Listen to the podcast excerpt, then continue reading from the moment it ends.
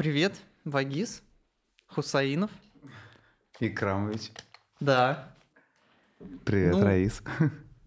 Э, Как, как бы ты представился, а, говоря неочевидные вещи о себе? Вау. Я? Неочевидные? Ну да, понятно, что ты. У тебя есть промо-группа, когда-то был Бонифаций, то, что участвуешь в вечеринках, то, что есть лейбл какое-то время уже. Вот кроме этого, Ну, неочевидные вещи — это... Я отец двоих детей. Добропорядочный муж. Это неочевидные вещи. А очевидные, да, я глава андеграунд семейства под названием БНФ, продвигающего свою любовь к музыке, к электронной музыке. Принято считать, что техно, но не только техно. Далеко не только техно, потому что у нас э, и в том числе среди моих увлечений и вкусовых предпочтений есть только не, те- не только техно. Последние два дня, например, я слушаю только классику. Вот Шопен, Лист, Скрябин, Шостакович. То, что я прослушал за последние два дня. Из своей коллекции, конечно, только на виниле. Большой, так сказать, пласт у нас любителей драм и бейс музыки. большой, Достаточно большой. как будто не за... Ну, если смотреть по количеству мероприятий, у мероприятий, как правило, есть жанр, ну и мероприятия с жанром драм н бейс все-таки, ну, гораздо реже, чем остальные. Или, или нет, или, может, мне кажется. А, Прям драм бейсовых мероприятий, конечно же, мы не, не делаем, не продвигаем. Но я не коллекционирую драм бейс, но мои близкие товарищи, как минимум трое. Фуджи, Нельс, 5.4. Есть ребята и Гафаров Руслан даже, Гафаров 33. Тоже собирает драм бейс. Кто-то на виниле, кто-то в цифре, кто-то постоянно следит, кто-то копается и пополняет свою коллекцию. Что касается других каких-то жанров, допустим, во времена клуба Бонифации была такая серия вечеринок House in the House, которая посвящена была, соответственно, только хаус. Ну и всем его формам и производным. Экспериментальной музыки у нас много. И такие мероприятия мы тоже проводили не раз. Но в основном это, конечно же, не клубный, не вечериночный формат в традиционном понимании, а больше какие-то чайные. А, в баре «Бункер» проводили мы пару раз мероприятия такие с такой глубокой, вязкой, экспериментальной музыкой. Интересно, а бар-бункер такое место с атмосферой очень подходящей под... Ну, я не знаю, он даже, даже вход туда чем-то напоминает вход в старый трезор, да, если по фоткам смотреть. Вот. а, И при этом, я насколько знаю, там не было таких прям техно-тусовок. Прям техно не было, конечно. Да, интересно, почему так вышло? Ну, вот, кстати, Олег, да, а, один из двух братьев-основателей клуба «Бункер», м, увлекся вот сейчас как раз-таки модулярной музыкой электронной. Но они больше, я так понимаю, с поля рок-музыки, может быть, какой-то хард-рок музыки, гранжевой музыки, что-то такого больше. Ну, было у нас, да, пару мероприятий там таких с такой вязкой, глубокой электронной музыкой, больше, конечно, техноориентированной. Э, Я люблю спрашивать у людей, как они впервые попали на вечеринки, как они впервые столкнулись с электронной музыкой. Вот тебе особенно интересно спросить об этом. Давай, наверное, начнем с, просто со знакомства с электронной музыкой. Когда это было, сколько лет, при каких обстоятельствах, там кто-то показал или еще что-нибудь, или где-то услышал в рекламе на улице, я не знаю. Вот, и потом это начало тебя интересовать, или не сразу начало. Вот, начнем с, именно со знакомства с электронной. И какая это музыка была? Ну, в моем случае все достаточно банально. А, Первая электронная музыка моя была на группа Enigma. Практически сразу это была группа The Prodigy. Ну и дальше уже там что-то нарастало. А если говорить а, о каких-то тусовках, на которых я оказался, это были студенческие годы. Учился я в Москве с 99 по 2005 год. Это мои институтские годы. И с ребятами, просто, ну, будучи молодыми, горячими, как это обычно у всех бывает, выходить на вечеринки, в клубы в Москве. И как раз вот открылась, так сказать, вторая волна э, российских рейвов в начале нулевых, в середине нулевых. Вот, и э, всякие в основном сигаретные лейблы, э, алкогольные лейблы, бренды, не лейблы, проводили вечеринки и привозили разных артистов. И вот так как-то у нас все это началось, зародилось в нашей компании друзей, не только моих одногруппников и товарищей из института, а также и моих э, земляков из Татарстана, из Нижнекамска, я родом из Нижнекамска, из Казани. Ребят, мы вместе ходили по вечеринкам. В то время процветал очень сильно progressive house. До сих пор я вспоминаю эту музыку как нечто такое сокровенное, как, как, что повлияло на меня. И где-то же сразу появилась а, техномузыка. Ну, это такой более, как мы понимаем, радикальный стиль в то время в Татарстане очень сильно гремел клуб «Колизей» в набережных Челнах. И тусовка промо-блок «Маму Бас». Ребята, которые практически все свои заработанные деньги тратили на пластинки в Москве.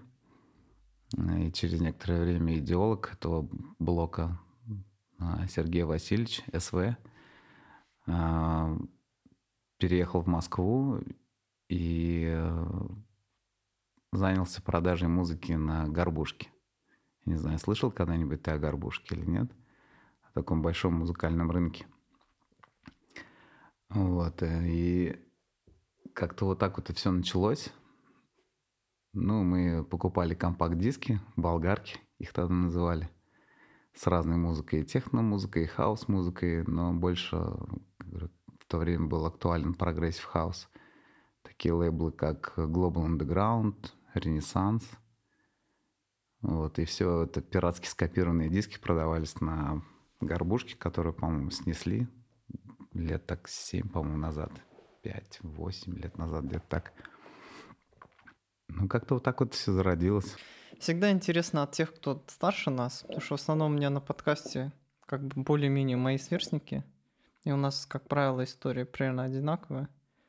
Как правило, там на, нам старшие братья показывают это. Касательно первых э, вот таких впечатлений на вечеринках, которые запомнились. Ты там пришел в клуб или на вечеринку, и это прям зацепило. Наверное, был какой-то вот э, момент, когда ты уже какое-то время походил, и в какой-то момент происходит такое влюбленность, что ли, или какое-то яркое такое впечатление на вечеринке, после которого все вот это начинает перерастать в любовь к музыке, к сцене. Когда ты уже начинаешь сам искать что-то, сам спрашивать людей, где, когда, что будет, интересоваться историей и так далее.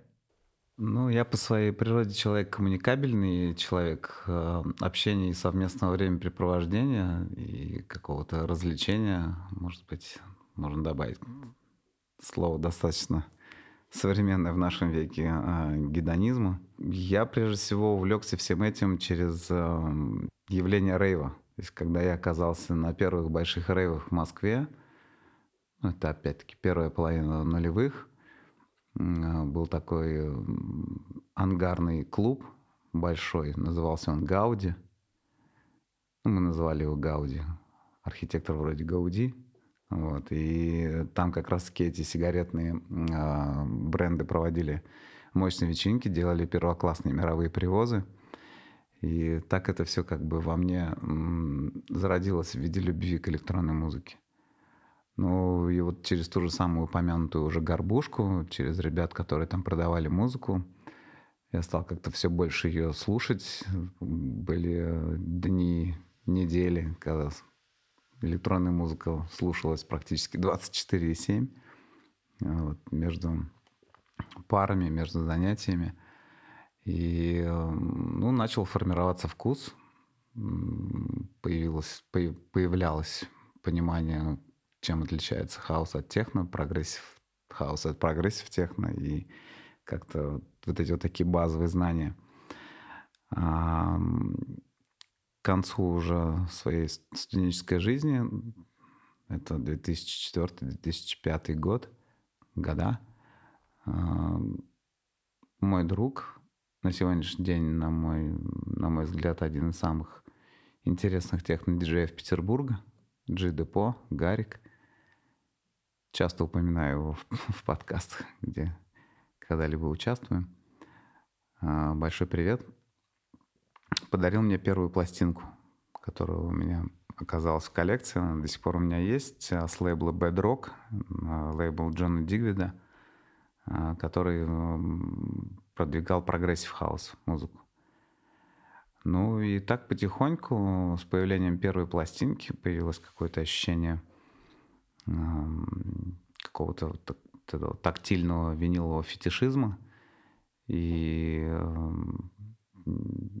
я бы не сказал, что до этого момента я что-то коллекционировал в своей жизни, кроме как обычный мальчишка коллекционировал пачки иностранных сигарет. Было такое дело. И, и а, банки из-под иностранного пива. и не только пива. Все это интересно вспоминать сейчас неожиданно. И так я увлекся коллекционированием винила. К сожалению, на сегодняшний день эм, коллекционеры России лишены доступа к маркетплейсу сайта discogs.com. Это центральная база данных всей вообще любой, не только электронной музыки в мире. Мы лишены доступа к маркетплейсу. То есть большая часть моей коллекции — сформировалась именно через покупки на Discogs. А это когда уже... Discogs вообще такая база данных, то есть если ты дигаешь и копаешься в музыке, которую хотел бы там послушать, изучить, и просто проявляешь интерес, можно вообще зарываться часами в ней. И, как я уже сказал, большая часть моей коллекции, она не такая большая, ну, где-то порядка 700 пластинок – еще есть, есть коллекция компакт-дисков. До сих пор слушаю компакт-диски. И в машине, и дома. И вот так, ну, как-то так вот, не знаю, теряется мысль.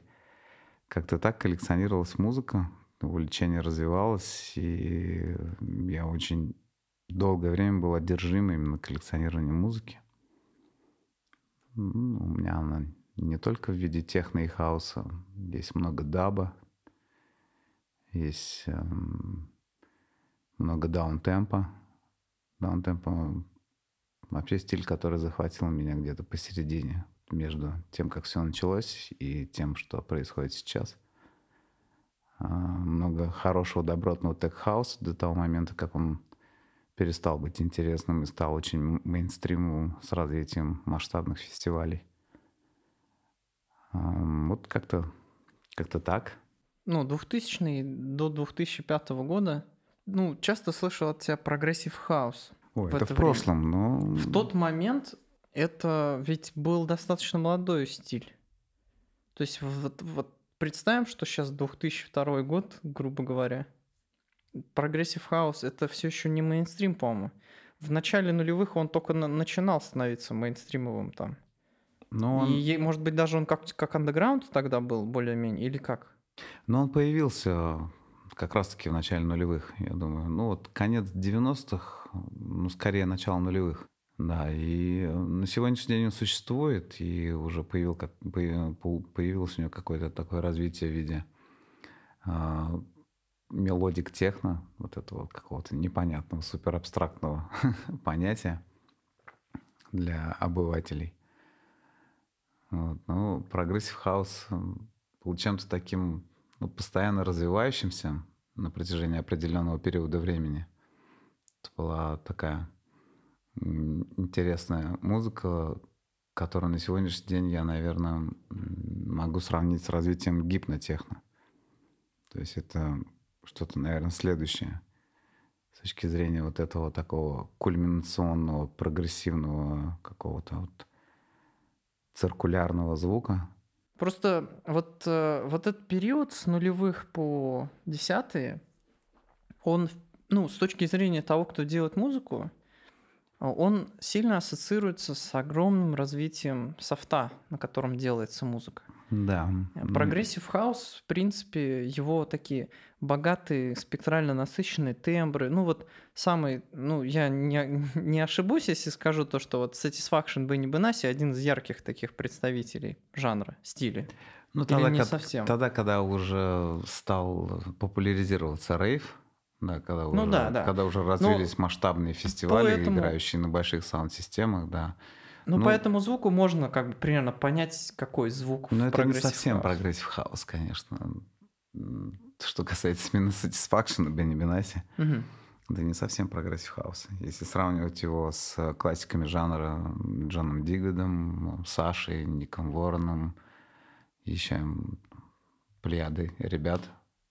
Ну, я в этом плане, конечно, не так образован, как ты. У меня просто там особого интереса к прогрессив хаусу никогда не было, и вот у меня впечатление было, представление было такое. Но в любом случае, как я понимал, вот эти вот жанры очень развивались, и вот для меня интересно было наблюдать, как вот ну, уже в ретроспективе. Я там в те времена, конечно, за компом не сидел, музыку не делал, но потом, когда немножко читал, выяснялось то, что с появлением как бы вот этих всяких огромного количества VST-плагинов, всякого софта, появлялось э, больше богатства в синтезе звука, потому что более сложные всякие методы придумывались на компе, более простые методы сделать сложные вещи. И Progressive House для меня это просто хаос с очень-очень сложным синтезом и богатыми какими-то сложными тембрами у нот, у инструментов. Что ты думаешь насчет этого? Вот как-то, то есть мы, я пытаюсь провести параллель, чтобы интересно было вот посмотреть на все с перспективы разных вещей. То есть там вот софт очень развивается, там появляются, популяризируется тот же Ableton, FL Studio там мега популярная. Вот, то есть если брать конец 90-х, то вот эти вот э, Digital Audio Workstation типа Atari и прочих, они как-то еще только-только там появляются, и особо на них внимания нет. Нулевые — это уже у каждого чела есть PC, и они начинают сами в bedroom е это делать, и вот оно прям такими бурными красками выливается, и вот в тот же момент возникает прогрессив хаус и еще какие-то стили, жанры. Вот такие вот параллели всегда интересно просто проводить. Ну вот э, в контексте этого сейчас момента, нашего этапа, так сказать, с тобой, нашей беседы, я сейчас выловил слово «синтез», сказанное тобой, а, и поддержать э, его можно, упомянув дабстеп – допустим. Да, дабстеп вообще такая очень интересная музыка, которая тоже появилась. И основная характеристика, конечно же, на мой взгляд, это прогрессивность. Но она ничего общего с прогрессив хаусом не имеет. То есть если прогрессив хаус — это музыка, которая постоянно растет э, в своем треке, в своей в композиции, постоянно растет и как-то развивается, и в определенный момент даже кажется, что у нее нет конца, она начинает зацикливаться и что-то развивается, и в этом вся прогрессивность хауса. А в синтезе звука, когда уже а, хаос стал быстро превращаться в гараж, потом в гараж, и потом вот эта вся британская мутация, опять-таки, да, вот Британия, да, то есть если Америка дала нам э, а, все, что началось в электронной музыке, то Британия дала нам тот самый синтез – вот. И синтез, а, отклонюсь чуть-чуть, вот ты назвал столько разных э, специфических терминов для меня, да, связанных больше с продакшеном музыки. Я никогда продакшеном музыки не увлекался, никогда не увлекался изучением того, как тот или иной продюсер, музыкант, диджей э, пишет э, музыку, которую выпускает. И поэтому вот эти средства возможности производства звука — они мне ну, не знакомы. Вот. Многим моим друзьям, товарищам по БНФ, они знакомы, да, они могут поддержать этот разговор в этом плане. А я, конечно же, больше меломан и коллекционер, ну и, наверное, промоутер, раз уж я ответственен за мероприятие и явление такое. Синтез звука, вот он э, происходил, он постоянно происходил и до сих пор, наверное, происходит, но уже гораздо меньшей степени. А, то есть если электронная музыка стала появляться в 80-х, да, когда от диска все устали, стал появляться хаос, И потом сразу стали появляться разные разновидности э, хаоса, вот этих вот, не знаю, изобретательств. Подхватила это все Британия. А, тут же сразу же в той же самой Америке появился Acid House. Потом стали развиваться гаражи, гэриджи, тустепы, хавстепы. И где-то появился дабстеп. Опять-таки, это все Великобритания. И прогрессив хаус это тоже Великобритания. Ну, и даже можно сказать, что это только почти Великобритания. Вот. И в этом, в этом плане, конечно, Англия дала нам очень много. Синтез, синтез звука. Ну да, синтез звука. Синтез звука может нас отбросить даже на 50 лет ранее, когда в Голландии стали синтезировать первые возможности извлечения электронного звука. Вот. Это уже, конечно, более глубокий разговор. Более энциклопедический, наверное. Предлагаю немножко сдвинуться в сторону тематики сцены. Вообще интересно то, как вот твое развивалось э, ну, любовь к музыке, да, коллекторство вот это вот, э, или как коллекционирование – а, но рано или поздно оно, оно дало плод развития в твоей промоторской деятельности. Расскажи, пожалуйста, как ты в первый раз организовал вечеринку, зачем, ну, не обязательно там подробности, просто вот самое основное, что мне интересно, что у тебя в голове было, вот почему тебе не сиделось и зачем ты это, ну, вот ты же не мог ее не сделать, ты ее сделал, что-то внутри было, что это? Тут надо собраться с мыслями и быстренько построить какой-то исторический экскурс, а, что касается именно меня. Я достаточно сильно и глубоко увлекся музыкой, уже упоминалась горбушка, коллекционирование, рейвы, то есть вот это вот все, все, что я до сих пор люблю. И клуб Колизей упоминался, и татарские рейвы, и они были не только в клубах, они были и в лесах, и на кораблях, и в ангарах разных, и в гаражах, чего только не было в а, начале нулевых и в середине нулевых продолжилось. Тогда я родом из Нижнекамска, учусь э, в Москве. Моя сестренка родная учится в Казани. Я периодически наглядываюсь в Казань, чтобы навестить ее, и понимаю, что здесь э, ну, с ночной жизнью вообще ну, полный упадок, потому что клубы типа арены и контингент, который там собирался, и музыка, которая там играла, она мне абсолютно там, не подходила по духу, по нраву. Вот, и, наверное, еще с вот этим интенсивным погружением какие-то глубокие знания развития музыкальной индустрии, музыкальных стилей а, порождали, наверное, в моем достаточно молодом на, на тот момент а, уме какой-то снобизм. То, что происходило в Казани, мне не нравилось совсем до того момента, как моя сестренка, тоже увлекавшаяся музыкой, может быть, под моим влиянием, может быть, сама самостоятельно, ну, скорее самостоятельно, наверное, потому что это были ее друзья, а не мои. И так я познакомился с ребятами, которые меня очень сильно впечатлили – Тогда я уже, уже знал, что такое даб-техно. Да? То есть мы упомянули, упоминали прогрессив хаус, упоминали прогрессив техно, ну так, контекстуально. Дабстеп, а на самом деле самый, на мой взгляд, самый интеллектуальный пласт электронной музыки — это даб-техно музыка.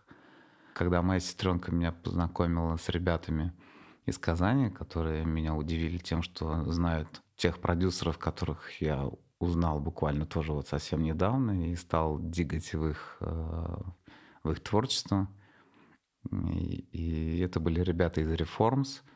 Они проводили вечеринки, начиная с 2010 года в Казани.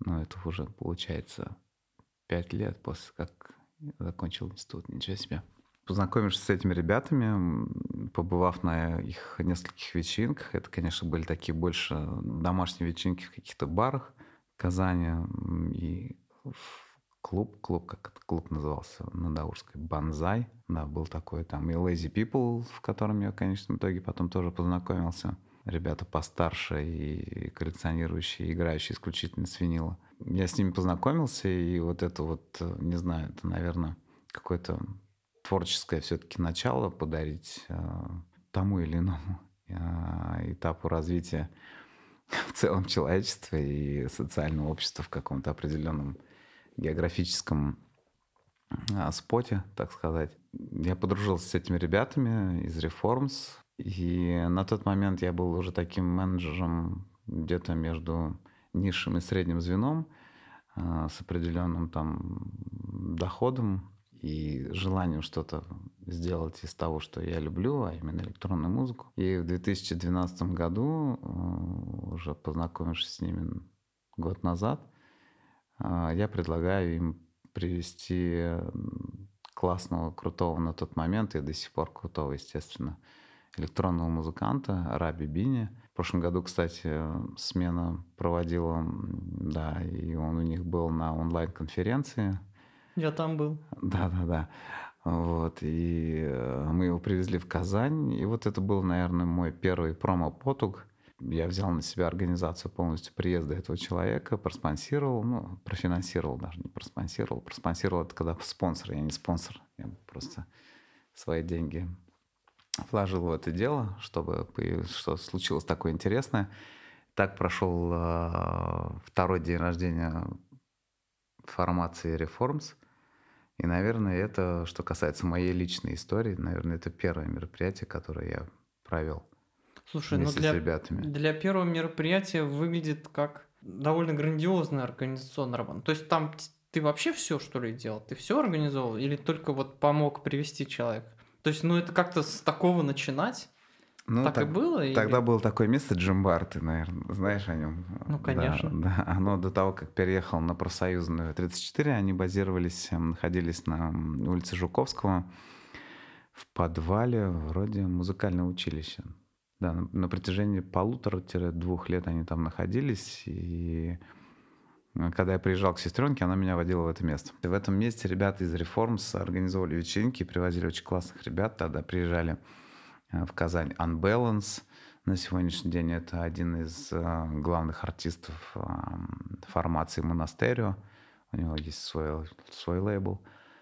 Unbroken Dub приезжал тоже. Это такие ребята, которые играли вообще сумасшедший даб-техно. То есть тяжело было представить вообще, что такое возможно в Казани на тот момент.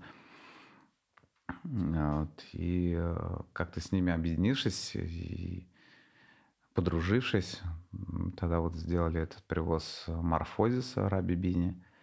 И это тогда был а, первый уикенд нового джимбара, ну, профсоюзный, в пятницу. Кстати, вот тоже исторический такой момент. В пятницу проходил, проходила вечеринка Jazz Groove.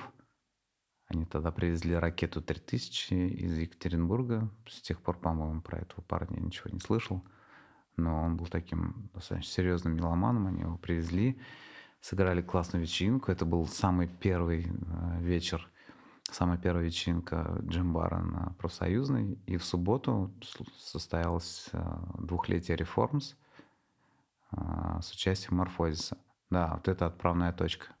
То есть в этом году это 10 лет моей промо-активности или промо-пассивности. Вот. После этого, конечно же, чего только мы за 10 лет не сделали, ну и в том числе тот самый клуб Бонифаций, который в 2013 году мы стали открывать на улице Кавинаджми, в самой непосредственной близости к Баумана, а именно к нулевому километру, да, в отдельно стоящем домике. Кто там только не играл, эта история такая долгая, местами болезненная, местами до сих пор воодушевляющая какими-то добрыми, теплыми воспоминаниями. Ну вот как-то так началось, наверное, мое стремление продвигать что-то. Ну, оно началось, э, наверное, с, со стремления, с желания показать э, какую-то классную, качественную электронную музыку и, и организовать тусовку. Потому что с этого, по-моему, началось где-то у нас там минут 20 назад, что там, коммуникабельный, люблю гедонизм. Ну, это здорово, абсолютно логично и естественно. Звучит просто как по книжечке. Человек любит музыку, искусство даже, увлекается. Музыкальное искусство. С да. душой к этому подходит. И просто будучи с душой будучи общительным, ну, невозможно этим не делиться. Это просто внутри, наверное, сидит и разрывает. Если ты кому-то не скажешь об этом, не поделишься, но это очень тяжело. Да, я не особо коммуникабельный, даже у меня бывает, что я нахожу что-то и тяжело не поделиться. Вот. Ну, история Бонифации — это отдельная как бы голова нашего сегодняшнего разговора, очень интересная. И здорово, очень приятно мы так плавно к ней подошли. Но самое главное, то есть подытоживая, была вот эта любовь к музыке, было желание делиться, оно вылилось в то, что начал принимать участие в организации мероприятий, и рано или поздно, видимо, слава богу, и возможности какие-то были, и силы были, энтузиазм был, и это переросло в нечто большее в клуб Бонифаций. Вот, и эта глава очень интересная, потому что, ну, я Бонифаций, к сожалению, не застал в свои годы, когда я ходил на вечеринки уже. Ну, то есть я, понятное дело, был в Казани все это время, но просто я не ходил туда никуда вообще не ходил. Но эта история очень интересная, потому что она как бы имеет свои последствия сегодня уже. По большому счету, то, что на БНФ происходит, то, что какие-то новые промо-группы появляются. Даже я, как и моя музыка, как артист, и многих других, а, многих новых диджеев, какой-то selection, вот это вот волна людей, которые когда-то тогда до нас были на сцене, ходили на вечеринки, потом мы уже с ними общались, мы более молодые такие, с ними делились опытом, они нам показывали новое, они нам показывали, что необычного, что интересного, мы открывали для себя новое. Ну, то есть мы, я имею в виду вот это поколение там 90-х, нулевых годов, совсем молодежь. Вот, и, разумеется, многие из нас бонифации не застали, просто вот по математике так выходит. Но бонифации как бы у меня лично вызывает огромный интерес, потому что все люди, которые на меня как-то повлияли, особенно в начале того, как я музыкой начал заниматься в Казани, потому что это тоже было вот, это тоже там мой старший брат, который, возможно, там был, ну или он просто в этой тусовке как-то, может, слышал, может, его друзья были, но он мне показывал какую-то музыку там, его друзья показывали мне какую-то музыку, я находил у него музыку на компе, там у них были какие-то сервера, локальная сеть. В те времена еще было принято между домами провод кинуть, короче, и там какой-то чатик, и в контру играть. Mm-hmm. Там с соседями, там, не знаю, 4-5 человек соседей каких-то подключились. В итоге я хочу сказать то, что да, вот эта вот история ближайшая ко мне, которая повлияла на то, что я делаю, и повлияла на то, что делают много людей. Поэтому она особенно интересна. Поэтому давай ее обсудим. Давай обсудим, какие были начальные моменты, вот как начинался Бонифаций, какое у тебя было впечатление, что ты чувствовал. Потом обсудим, ты упоминал то, что были и грустные моменты, и моменты, за которые гордишься. Вот, это все супер интересно, и у нас как раз, ну, по плану время на это есть, чтобы эту, как бы, главу покрыть. Ну, мне чрезвычайно приятно слышать э, все то, что ты сказал только что, что какое-то влияние произошло, какой-то influence – а, потому что инфлюенс — это очень важно, то, что на тебя повлияло, то, что тебя вдохновило, то, что, возможно, помогло тебе сформироваться, ну, не тебе конкретно, я имею в виду про вообще процесс вот этот вот. А, Бонифаций, на самом деле, если говорить уж прям очень лично, Бонифаций вообще это моя личная драма. То есть э, я на тот момент, когда начал делать Бонифаций, я был уже менеджером топ-звена в определенном татарстанском бизнесе, в котором все шло не совсем так, как я хотел бы, и, в общем, с определенными трудностями, сложностями я из него стал выходить, и имея определенные некоторые заработанные накопления, я стал вкладывать в то, что, наверное, стало для меня проявлением максимально альтернативного моего мышления на тот момент. А мое максимально альтернативное мышление на тот момент формировалось, естественно, на моем углубленном интересе к электронной музыке. К тому моменту я уже перестал а, страдать снобизмом. Я уже понял, что я просто хочу делиться и рассказывать, и показывать, и делать мероприятия. И для этого мне нужна была какая-то своя площадка. У меня появились э, единомышленники, ребята, которые тоже захотели сделать э, вместе со мной клубный проект. Вот мы наткнулись на это здание по адресу Каменаджми 8.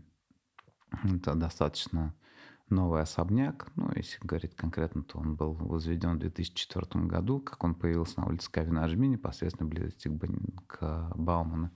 Точно не знаю, но как-то так это произошло. рядом с до сих пор раз, раз, развалившимся э, заброшенным общежитием театра. Как там у нас театр-то? Ну, там рядом театр Качалова. Это его Качалова, общежитие? да, это его общежитие. Там да. до сих пор стоит этот забор. Да, и, растя... и, растяжка, да, уже Да. Пару, пару стен обвалили за последние пару лет. Не знаю, что будет дальше. Да, и Бон- Бонифаций прожил э, один год. Там было много сложностей. Арендных, структурных, э, имущественных, э, промоутерских в том числе, пиар характера и, и прочих. Прожив один сезон, один год, грубо говоря, мы закрылись. К тому моменту я уже достаточно много получил э, энергии от города, от, э, от андеграунда города, людей, которых э, как-то участвовал в развитии его, а я же все-таки иноземец, так сказать, да, то есть э, иногородный какой-то элемент, появившийся в Казани. Вот, и эм, название Бонифации у всех вызывало какое-то такое резонансное восприятие. То есть что, как. Вот только потом стало известно через интервью Enter, что, оказывается, э, в древнем мире, в древнем Риме были 9 бонифаций. Но это совпадение скорее, нежели чем выдумка чья-либо моя или группы ребят, с которыми я был. Так вот, не будем углубляться вот в эти во- возможные нюансы там и тонкости. Клуб Бонифаций просуществовал один год, потом закрылся. Когда мы создавали ему соцсети, мы придумали хэштег БНФКЗН. Ну, такой какой-то уникальный хэштег нужно придумать, чтобы по нему была навигация в соцсетях. Вот, и когда мы закрылись и решили заново попробовать его перезапустить, было это с ребятами из э, состава проекта «Пушка 5.2». Молодые ребята, которые гораздо моложе меня, на 10 с лишним лет. Вот, мы провели с ними рейв на фабрике Лафузова, самый первый в 2014 году, потом в 2015 году. Но вот в 2014 году а, мы решили перезапуск... пробовать перезапускать клуб. Произошел прилив новой крови, свежий, более молодой. А, Вот. Но, тем не менее, проблемы структурного характера оставались все теми же. Аренда, у нас не было отопления в здании, мы там отапливали газовыми баллонами этот небольшой особнячок. Вот. И так а, при перезапуске Бонифация мы переименовались в БНФ. То есть был такой ночной клуб БНФ. Вот. Поменяли логотип. Тогда и был в составе Пушка 5.2 каким-то общим творческим решением а, принято, что БНФ мы сделаем, возьмем за основу логотипа, который до сих пор действует, Б развернем против течения, так скажем, Н оставим также, F тоже развернем против, против течения. Вот это, кстати, очень интересный прием логотипа. Для меня, вот, ну, я просто немножко там, у меня вторая работа была связана немножко с полиграфическим дизайном. Какая-то литературная начитанность есть э, в плане не то, что я книги читал, а то, что просто знание литературы, то есть работ каких-то знаменитых. И поэтому, когда я увидел логотип БНФ, мне это, э, это не видно на самом деле, то, что N правильное. БФ бросается то, что они не в ту сторону. Но за счет того, что N остается правильный, ты его, вот этот логотип, когда видишь, просто он у тебя работает в голове вот как щелчок, ты его читаешь БНФ, и все понятно. Если бы N была бы развернута в И, это было бы странно. Вот Мгм. этот логотип очень глубокий на самом деле, очень Он очень прикольный. глубокий, да, действительно. Спасибо тебе за этот комментарий, так сказать. А, Тогда как раз-таки мы обсуждали с ребятами из Пушки. Это Денис Цехоцкий, Леша Клименко и Эдуард Польский, Бувалда. И я, то есть официально, можно сказать, впервые раскрыт состав Пушки 5.2. Да простят меня ребята. Вот, но тогда мы как бы размышляли, какой сделать логотип, и э, просто если все повернуть, так сказать, в обратную сторону или против течения, как мы это для себя задумали, было бы, ну, достаточно как-то, ну, банально, что ли, или слишком радикально, слишком, слишком нигилистически, может быть, там еще что-то.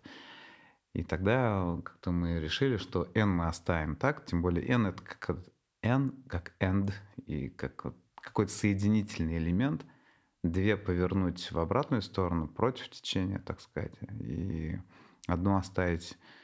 Ну да, действительно. И я думаю, что у многих, у многих, у многих людей, кто обращал внимание на логотип БНФ, наверное, складывалось впечатление, что это печать. То есть печать какая-то отзеркальная. Но когда да, ты начинаешь да. вглядываться, ты понимаешь, что это не печать, что это просто, ну, так, э, так э, вышло, угу. вышло в нашей вот этой вот. Но это продуманное, глубоко это продуманное, продуманное это глубоко продуманное, да. А, тут еще стоит упомянуть имя Саши а, Супаман. Есть такой человек, он дизайнер очень крутой. Вот, мы ему отдали нашу вот эту вот мысль и художественную зарисовку Эдика Бувалды отдали ему на проработку, и он проработал вот это вот все, как сейчас выглядит логотип БНФ.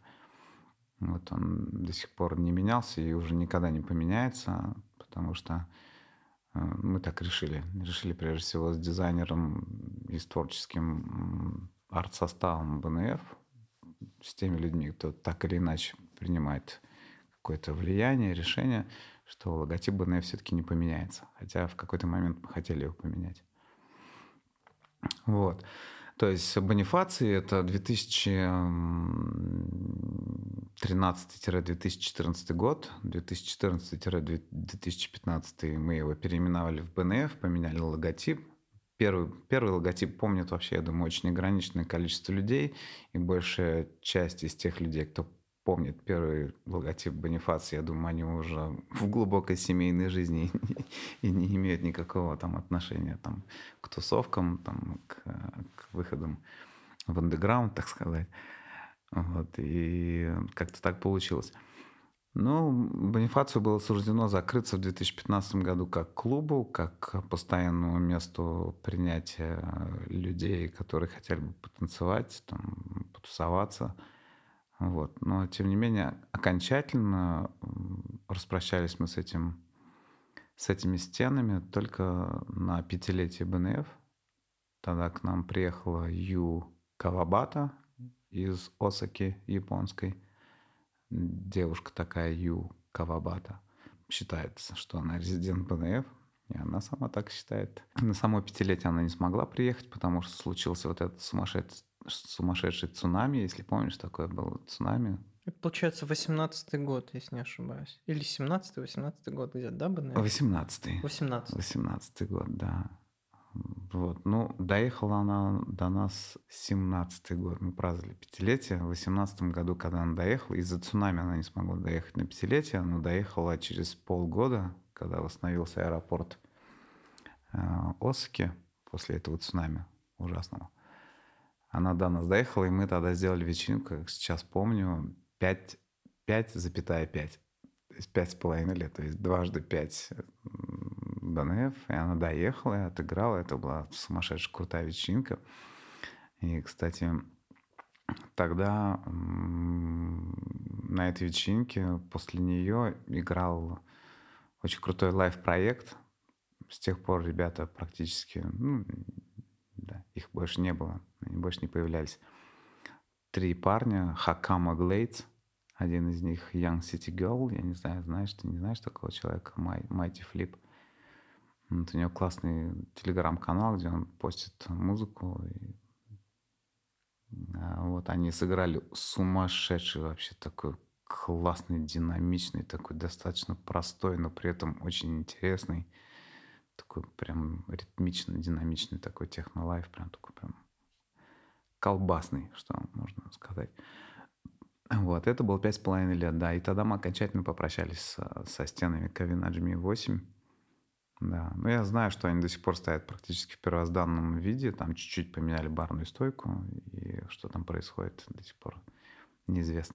Мне удалось там побывать на каких-то других уже вечеринках. Вот, то есть я я правильно понимаю, вот это вот помещение, там в здании Фош, там на второй этаж поднимаешься, и там вот на этом втором этаже Есть как бы помещение, барная стойка и очень высокий потолок. Вот это вот. Третий этаж. Ну, Танцпол был на третьем этаже. а, ну я, может, путаю, потому что давно было. Первый этаж э, клуба Бонифации был разделен на две части. Там сейчас э, блинная избушка она до сих пор есть. Да, там ха- всякие заведения вот эти. Да, хорошими блинами там кормят. А, И тогда, когда мы проводили, кстати, вечеринку Сивка Лопаты, блинная уже была. И мы даже называли это блинными вечеринками, между собой шутя. Вот. а, Тогда, когда Бо- Бонифаций появился, слева был цветочный салон, назывался он «Теплица». А, Делала его моя сестренка, которая на сегодняшний день уже на протяжении пяти лет живет в США, в штате Нью-Джерси. А, Справа на первом этаже был, была гардеробная зона и такой как бы фойе. После входной группы, где осуществлялся фейс-контроль, билетирование посетителей. На втором этаже была такая... Первый год это было вообще выставочное пространство. А, В том числе там у нас э, Стасия Ибрагим, например, делала выставки. И некоторые другие более молодые художники из Киси делали там выставки. А на третьем этаже был танцпол. На третьем был, этаже был танцпол под таким углова, под такой угловатой крышей с достаточно высоким потолком, ты прав, да. Кирпичными стенами, Да, вот которые, ко- кирпичные которыми стены. выкрасили в цвет терракот. Мгм. Да. Что мы там только не сделали. Когда я поднялся на третий этаж этого здания в 2013 году, в июне, первая вечеринка состояла как раз под флагом, состоялась как раз под флагом Reforms а, в сентябре. Ага, 14 сентября, это считается как бы дата появления Бонифации и БНФ.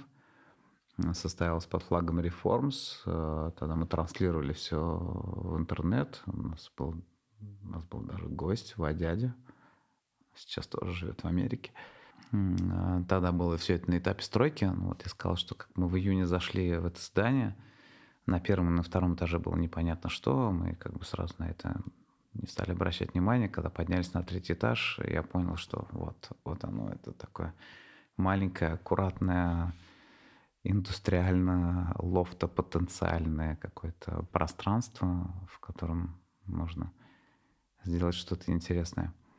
Кстати, Вот. а были еще какие-то потенциальные места? Вы же наверняка, прежде чем это все начать, разные места смотрели. Нет, нет, нет, нет, нет. Все было достаточно так судьбоносно. То есть э, мы встретились с компанией друзей и болтали о том, что в Казани не хватает мест, в Казани не хватает площадок, на которых там хотелось бы что-то делать, и, наверное, нужно сделать что-то свое, где мы будем тусоваться. Ну, все так обычно достаточно, как это бывает в судьбе многих а, клубов, площадок, баров.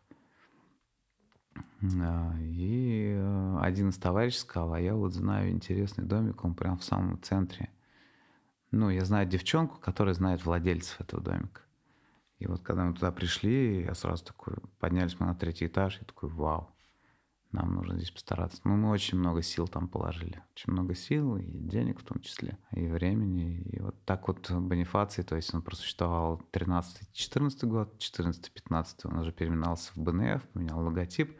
Потом мы вышли с официальных арендных отношений, но тем не менее продолжили какую-то связь с арендодателями, заходили на частные, ну, на разовые какие-то мероприятия, их было достаточно много.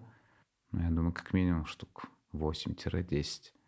Но при этом параллельно мы уже шастали по всему городу, делали вечеринки то там, то здесь, то там, то здесь. То есть на сегодняшний день БНФ сделал вечеринки э, где-то около в 30 разных локациях города. Да, это, это тяжело как бы представить себе, но даже в соли, в любимой культовой соли в прошлом году, да, в прошлом ковидном году, в 2021 была БНФ вечеринка. Лафин, ты играл там как раз-таки. Да. Да. До полуночи была вечеринка там, а потом мы перебрались э, в библиотеку на Кремлевской. Да, вот такая вот интересная Бонифация, конечно. Ну, вот опять-таки э, отбрасываясь на минут 5-7 назад, э, как ты сказал, что все-таки Бонифаций повлиял на, на людей. БНФ там до сих пор, может, влияет. Конечно, на, влияет. Да, ну, ну, признаться честно, я это чувствую и понимаю, я осознаю, что а, БНФ — это такой культурологический феномен или феномен, как правильно? Феномен. Ну, не знаю, в английском феномена. Феномена. Поэтому пусть будет феномен. В английском феномена, точно. Вот. Э, который, ну, составляет, да, такой андеграунд, по крайней мере, в электронной музыке ландшафт Казани, да. Ну, это отличается от того, что есть в других местах. И пока это отличается, оно всегда будет находить свою, свою аудиторию. Я понял прелесть БНФ, когда... Ну, БНФ и вообще просто промо-групп. То есть есть же не только БНФ, есть какие-то там другие промо-группы в Казани. я понял их прелесть, когда я походил на эти вечеринки и что-то, ну, как-то успокоился, понял, мне стало менее интересно, и потом я увидел людей, которых я раньше не видел, и они из ниоткуда пришли. Я думал, я, ну, я не знаю, это наивно, когда приходишь в эту сцену, ну, мне, мне, может быть, многие согласятся. Когда приходишь, кажется, что ты один такой из аудитории. Вот эти все люди, они уже все тут были, все эти, кто тут диджеет, и все, кто танцует, и все, кто это организует, они уже до меня были, они всегда будут, как будто бы они статичные какие-то. А вот ты приходишь, и на своем примере ты видишь вот эту динамику, как изменяется твой вкус, как изменяется твое мнение, когда ты новые вещи видишь, особенно в начале вот вечериночной жизни, все впечатления каждый раз растут. Вот, и это все кажется, как будто у тебя там все меняется, каждый раз новое впечатление. Вот, а потом как наскучивает, и ты думаешь, что, что ну вот оно все статичное, такое скучное. Но потом в какой-то момент ты замечаешь, что, что туда приходят новые люди. И ты думаешь, м-м, ну, есть какой-то снобизм, да, всегда вот доля снобизма для меня особенно характерна. Вот я прям очень много снобизмом страдаю. Вот, и вот через его призму как бы видишь то, что есть какие-то люди, а понимают, а зачем, вот. Но когда его отбрасываешь, то ну вот в новых людях новая мысль веет сама по себе. Новая мысль всегда привлекательная. Просто когда видишь новых людей, это вдохновляет на все. Это вдохновляет лишний раз порадоваться, лишний раз потанцевать, лишний раз там подумать о том, как сделать музыку, еще что-нибудь. А, лишний раз улыбнуться, банально. Вот. А, и поэтому, да, однозначно влияет до сих пор и будет влиять. И вот а, представляет какую-то уникальную. Ну, вообще, это абсолютно единогласно, я думаю. Среди тех, кто ходит на вечеринки, БНФ ассоциируется, может быть, с не совсем понятой, с не совсем осознанной вещью какой-то, не совсем охарактеризованной, но с отдельной, уникальной и со своей историей, как бы, ну, это по-любому. Вот, так что вообще очень классно, очень классно было послушать про историю э, такую богатую, вот это вот промо-движение, оно как- как-то вот в этом видна какая-то такая жизнь, э, какая-то импульсивность, какая-то, может быть, где-то там, э, ну, как сказать, ну да, импульсивность, я думаю, отличное слово. То есть это не как сейчас, в наше время модно, о, бизнес, о, клуб там открыть, помещение снять. А давай мы проанализируем рынок недвижимости, короче. Выберем там 10 этих риэлторов, наймем там ля-ля, SMM, о, нам SMM, Телеграм надо, Инстаграм надо, а нам надо вот это вот э, таргетинг настраивать, вот это вот. Сейчас любого спроси, который там на втором курсе любого факультета выучил, он тебе про бизнес расскажет, я не могу, уши завянут. Вот. В те времена это было ну, не так. Не так, конечно. Все было проще конечно, как... и как-то более У нас Инстаграм появился только да, ч- да. через полгода, как мы да. вообще занимались этим всем, понимаешь? И, то, и я не был как бы таким инициатором или не инициатором, или тем, кто там сказал, что вот, ребята, а что такое SMM? Нам нужен SMM щик. То есть как-то такого у нас всего не было. Я говорю, Инстаграм появился только через полгода, как мы построили клуб и стали делать. Ну, тогда, конечно, больше был ВК, как-то в ВКонтакте тогда больше, тогда ВКонтакте можно было, ну и сейчас можно, конечно. Контакт вывалился из App Store, я слышал, да, сегодня или вчера, вот, по прошествии 10 лет. Вот, и да, вот это, что касается SMM, конечно, мы об SMM как о таковом вообще не думали. Да, о многих вещах, о которых, может быть, потенциальный бизнес, там, профессионал подумает, вы не думали. Но все равно у вас что-то вышло, и след остался. Как... Да, ну, ну, след остался прежде всего потому, что это культурологический нек- некий пласт, что касается электронной музыки и тусовки, построенной вокруг электронной музыки. Вот, поэтому так оно и вышло. И SMM, и вот даже вот, знаешь, вот, э, мы начали с того, что мы там промо-проект там, или промо-сообщество. Я вообще не очень люблю называть, только в каких-то прям вот э, ну, таких э, интервью, в которых нужно э, сказать там свою позицию, охарактеризовать себя там в 10 словах, используешь слово промо. Вообще я слово промо не люблю, потому что промо — это слово из коммерции.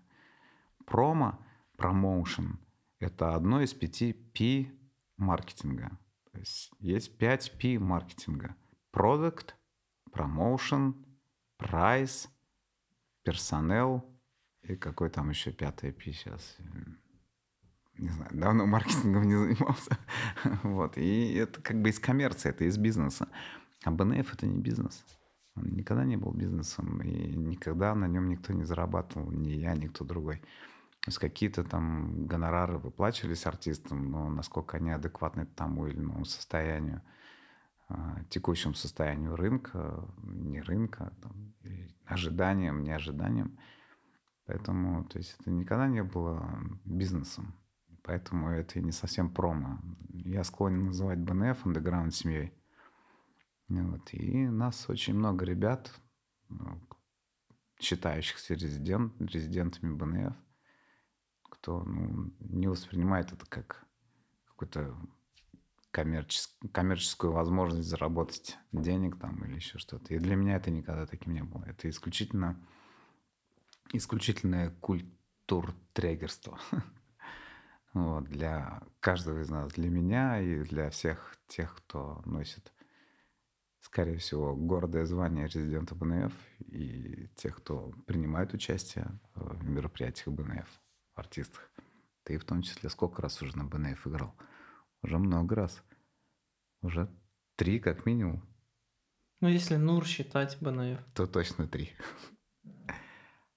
А до Нура это... А, нет, уже четыре. Live and Mix, Live and Chill, или что там, Rave and Chill, Rave потом and chill. Воздух, потом еще Нур. То есть уже четыре, естественно. Уже четыре, да. да. Live and Mix, Live Rave and Chill. Такие интересные названия. Вроде претендующие на какие-то маркетинговые, да, названия, но тем не менее, да.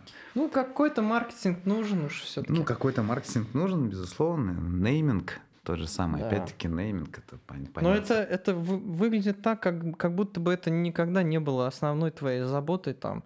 Ну, выглядит реально так, как будто ну, не было такого, что ты садишься, я сегодня овсянку с утра ем, апельсиновый сок, у меня тут мастер-класс угу. какого-нибудь инфо-цыгана в 12, а сейчас я придумаю нафиг там нейминг, вот это вот все. То, что так серьезно к этому относился, не то чтобы это что-то плохое, просто наоборот подвожу к мысли, к последнему такому вопросу, который хотел открыть. То, что вокруг БНФ, то, что я видел на вечеринках, вот я сейчас сужу только по своему опыту, это последние годы только. По большому счету на БНФ я в первый раз был там в 2018 году, по-моему. Mm-hmm. Вот то, что мы обсуждали как-то в кулуарах, там на Нариманова у вас была вечеринка. О, да, на, Нариман, на Нариманова 59 да. в домике дореволюционной Двухэтажный постройки. такой домик. Да, кирпичные дореволюционные постройки. Угу. Он, по-моему... Я тогда пришел, вообще не понял. 904 года постройки, по-моему, этот домик. 904? Ну, 1904. А, ну да. Ну да, 1900, дореволюционный. Но я тогда вот. пришел, я ну, вообще не понял вечер, ничего. Вечеринок, по-моему, ну, меньше, чем в тире на минус втором этаже меньше. Там мы провели 18 на Нариманову, мы провели, по-моему, вечеринок 12 или 14, что-то типа того. Mm. Ты там первый раз, да, оказался? Да. Прикольно.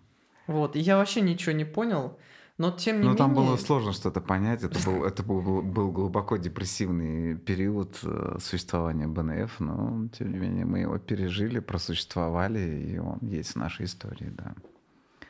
Во всяком случае, мне за... вот Кстати, на Нариманов, извини, э, я первый раз появился за пультом, э, да, и это было в моей изначальной задумке, что я ставлю музыку и рассказываю о пластинках, которые я ставлю. Да, я ставил свои сеты в начале вечеринок. Это было дважды, по-моему, на Нариманова. После этого я стал уже как Xbox появляться то там, то здесь. И на сегодняшний день уже где только не играл. Ну, где только не играл. Интересно. Да, именно на Риману это произошло, да. То есть сначала была, так скажем, промоутерская деятельность, ну я так общим словом уж называю, вот, организацию вечеринок там и популяризацию этого всего. А уже потом был диджейнг. Ну, в моем случае это сложно назвать диджеингом, потому что диджей из меня никакой. Скилла у меня практически нет.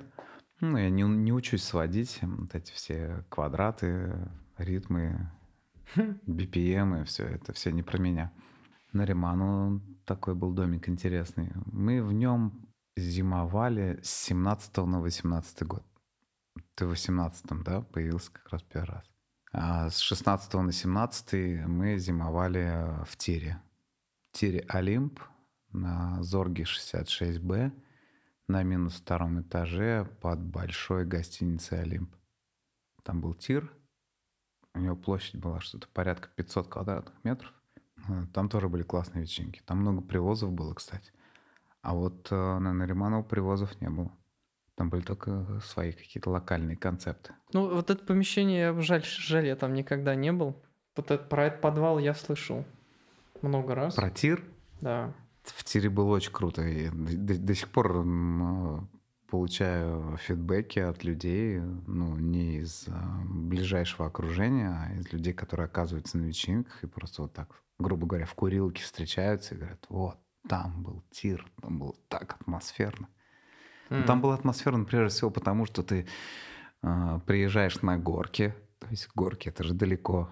Да. Это далеко. Это, не центр. это, это, не, это далеко не центр. То есть это от центра до Верка доехать считается достаточно далеко. С учетом того, что ты по профсоюзной прогулялся и уже можешь натусоваться. Да? До Верка доехать достаточно далеко там, не знаю, 15, 16, 17, 18 года, когда фабрика Лафузова представляла для нас достаточно там ну, такой высокий интерес, а, тоже нужно было доехать. А тут доехать до горок, нужно ехать, мне кажется, сейчас в ночи, в пятницу до горок доехать, наверное, рублей 400 стоит, 450. Ну, да. Вот. И эта площадка была прикольна тем, что туда люди приезжали и уже как бы уехать оттуда просто так, ну, не вариант. Либо ты уезжаешь совсем... Либо остаешься до конца. Либо остаешься потусоваться, дотусоваться, выжить максимум, что ты мог бы выжить этой ночью. Да, и э, ты приезжаешь, и спускаешься по этой лестнице, она долго спускается вниз. Так, то есть это был минус второй этаж. И ты уже слышишь то, что там музыка играет. Да. Вот, это, вот это самый приятный момент. А сверху-то музыки вообще не слышно. Да, есть, но там, ты спускаешься. Да, и вот спускаешься и приближаешься На входе в клуб это вот атмосфера да, чудесная да. просто. Ты вот два этажа ты спускаешься под землю, и ты спустился наконец и попадаешь вот это вот подземное какое-то помещение. Ну да, за счет темноты было абсолютно непонятно, что это тир. было понятно, что ну, складывалось впечатление, что это какой-то клуб. Там 18 вечеринок мы провели. Да, и там многие концепты появились впервые. Многие концепты. Тот же самый концепт, который мы с тех пор практикуем каждый год, это 8 девчонок 8 марта. Mm-hmm. Он первый раз состоялся в, в тире. Да, на Зорге 66Б. Мне еще нравилось писать адрес Зорги 66Б, потому что 66 и Б еще как будто бы шестерка, как будто три шестерки. Когда следующий БНФ? Я тут подумал впервые устроить э, опрос в сторис БНФ и в Телеграме БНФ. Где нам провести следующую вечеринку?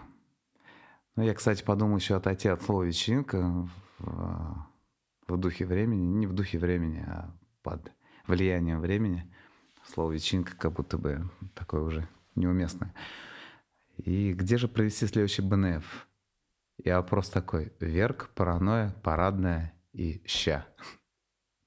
Сам я лично склоняюсь к ща. Еще пару ребят э, со мной склоняются к ща. Поэтому, скорее всего, ща. Сейчас очень приятная площадка выглядит. Сейчас очень приятная площадка, но она все-таки больше какая-то джазовая, фанковая, может быть, такая более бомонно-барная, нежели то, что делает БНФ. Хотя БНФ столько всего делал за все, все, за все время, что, ну, скорее всего, ща. И я думаю, что, наверное, на следующей неделе. А, ничего себе. Ну... Ну, либо через неделю на неделю. Хорошо. А, такой вопрос. А, вот кто-то от тебя услышал такую фразу, то, что хорошая вечеринка должна заканчиваться вовремя.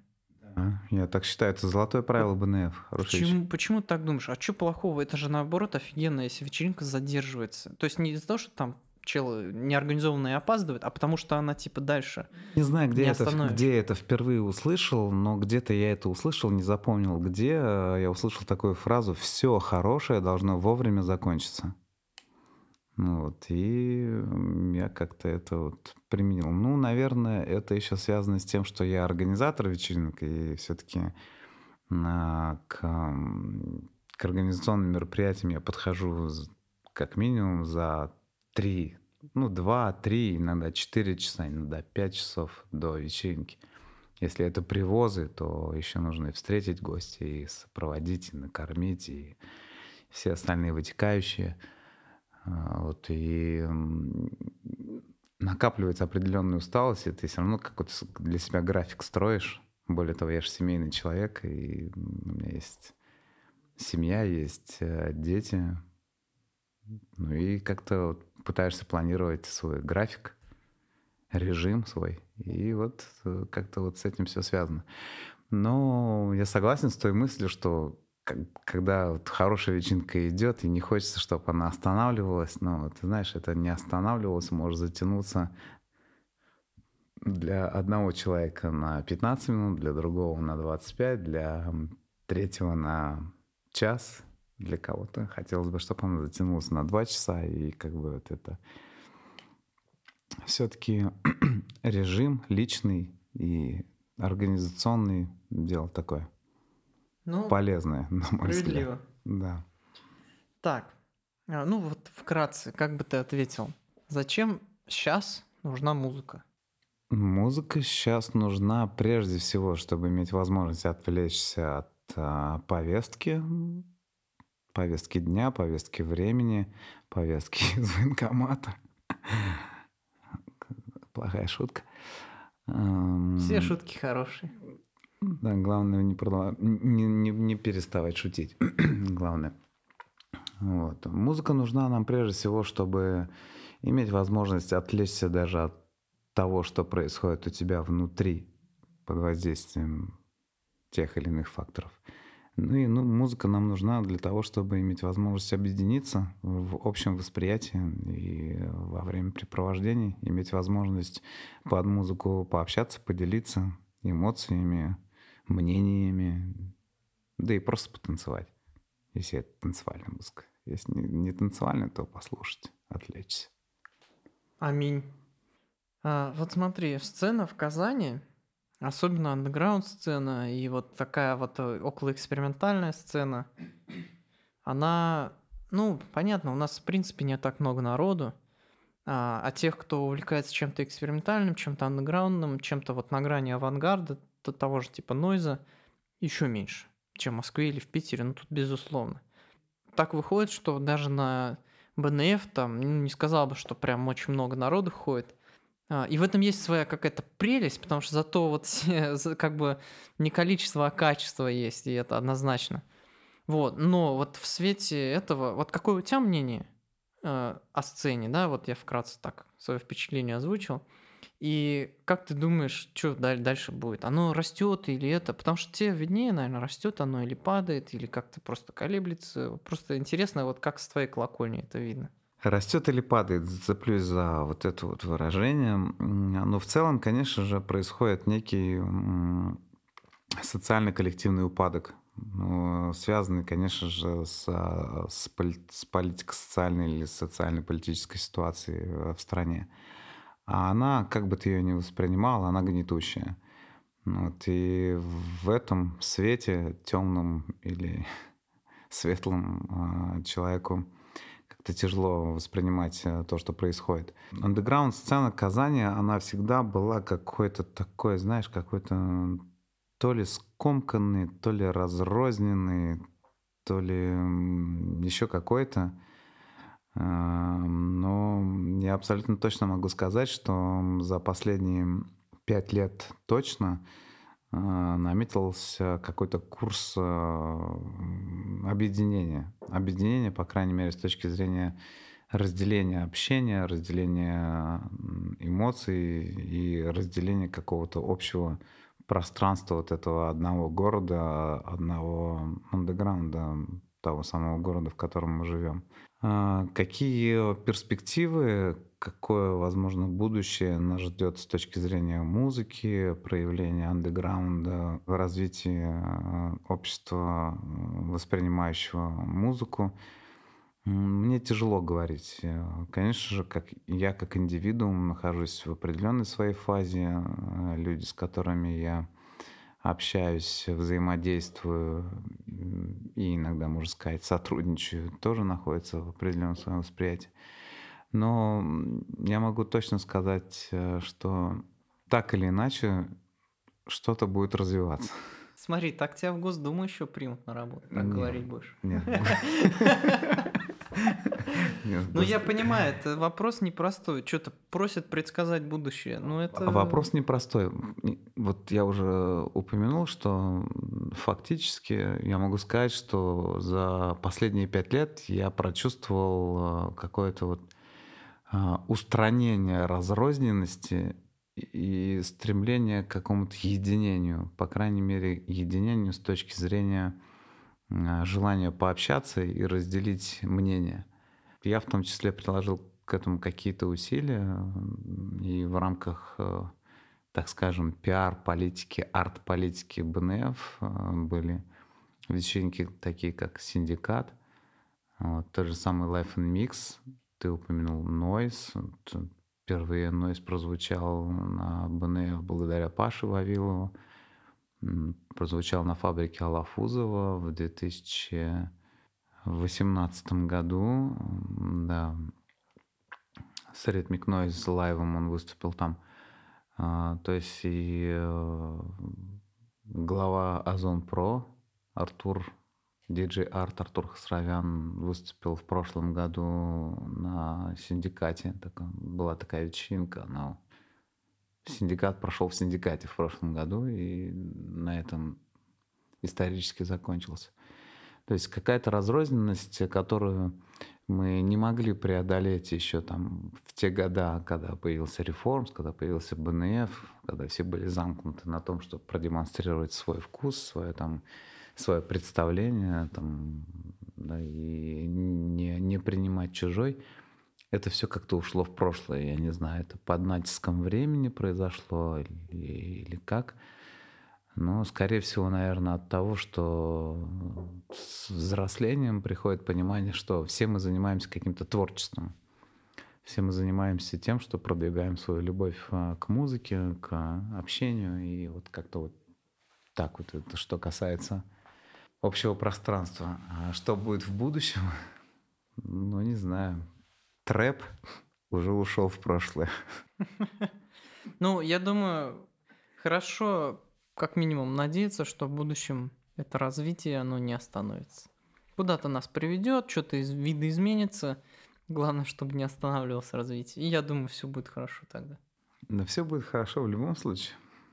Ну ладно, что, все, я думаю, мы прям вот так вот Поставили рекорд. Да. Ну, спасибо.